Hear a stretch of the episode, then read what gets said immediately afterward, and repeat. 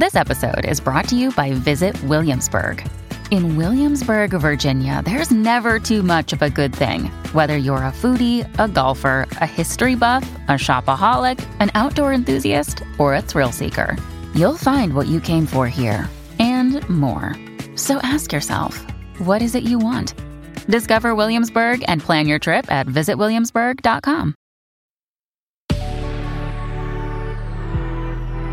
Good risings. I'm Bryan, and this is Grateful Grains. Welcome back. This week, we're exploring what it is to know who we are. We got it started Monday with Who Are You Really? Tuesday, we took a closer look at personality tests. Wednesday, we explored altruism. Today, we're choosing to engage. So, we've come to understand that traits in and of themselves aren't fixed circumstances and goals can sway the way we feel and behave. For example, introverts can behave in extroverted ways if they're particularly passionate about an idea. And agreeable people can become decidedly disagreeable if tasked with vying for or protecting someone they love. Thus, defining moments may say more about who we are than defining traits. We have to be careful about putting ourselves in boxes that don't tell the full story because it ultimately limits us.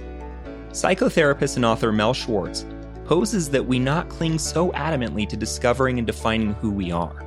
Asking, Who am I? implies a person can only be one fixed thing, a belief which ultimately creates opposition to all other things and all other potential. This question, asked so often, suggests that there is actually a plausible or unchanging answer and there may be an inverse correlation between trying to define ourselves and the ease with which we experience our lives. In collaboration with Psychology Today, Schwartz argues that the emphasis shouldn't be on discovering who we are, what's buried beneath, but on facilitating the emergence of what we'd like to experience. Our identity should be seen as an ongoing process. Rather than a static snapshot, we should embrace a flowing sense of self, whereby we're perpetually reframing, reorganizing, rethinking, and reconsidering ourselves. How different would life be if rather than asking, Who am I? we contemplated how we'd like to engage? A sense of inadequacy often informs the question around who am I? As people engage the deepening complexity of understanding themselves, they'd fare much better to devote themselves to the unfolding process of life. Witnessing our thoughts, not reacting out of old habit, and becoming present enables us to better craft our lives. Schwartz shares that he's worked with people who've been married more or less their entire adult lives. Upon divorce, they're often confronted with a distressing thought. They claim that they don't know who they are anymore. More to the point, they may not know who they are as single, autonomous adults, not partnered. After all, how could they? Rather than remaining mired in fear, they'd need to summon up a sense of wonder and adventure with what's to come.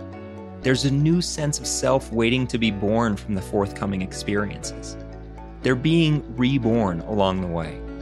Ideally, we'd all be experiencing life with that same sort of wonder open to the growth that comes from experience rather than unmoving, single minded decisiveness. There are those who claim to know themselves inside out. At the other end of the identity continuum, there are those who don't know themselves at all. Both are limited.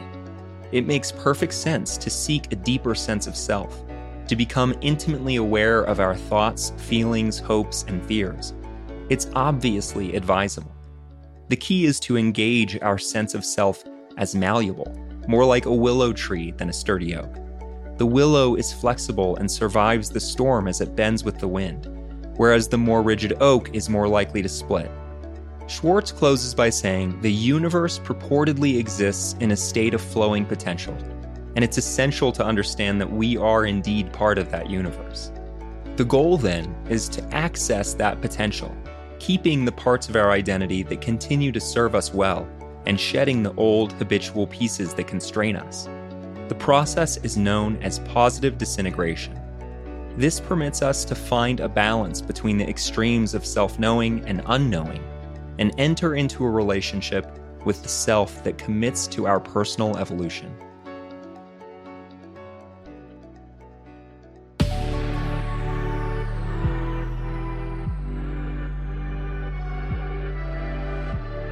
Thanks so much for joining us on Grateful Grains. You can find us on Instagram at Good Risings, or you can find me at B McMullin. We'll be back again tomorrow for the final day of our week, Who Are You? Until then, remember, a better tomorrow starts with today.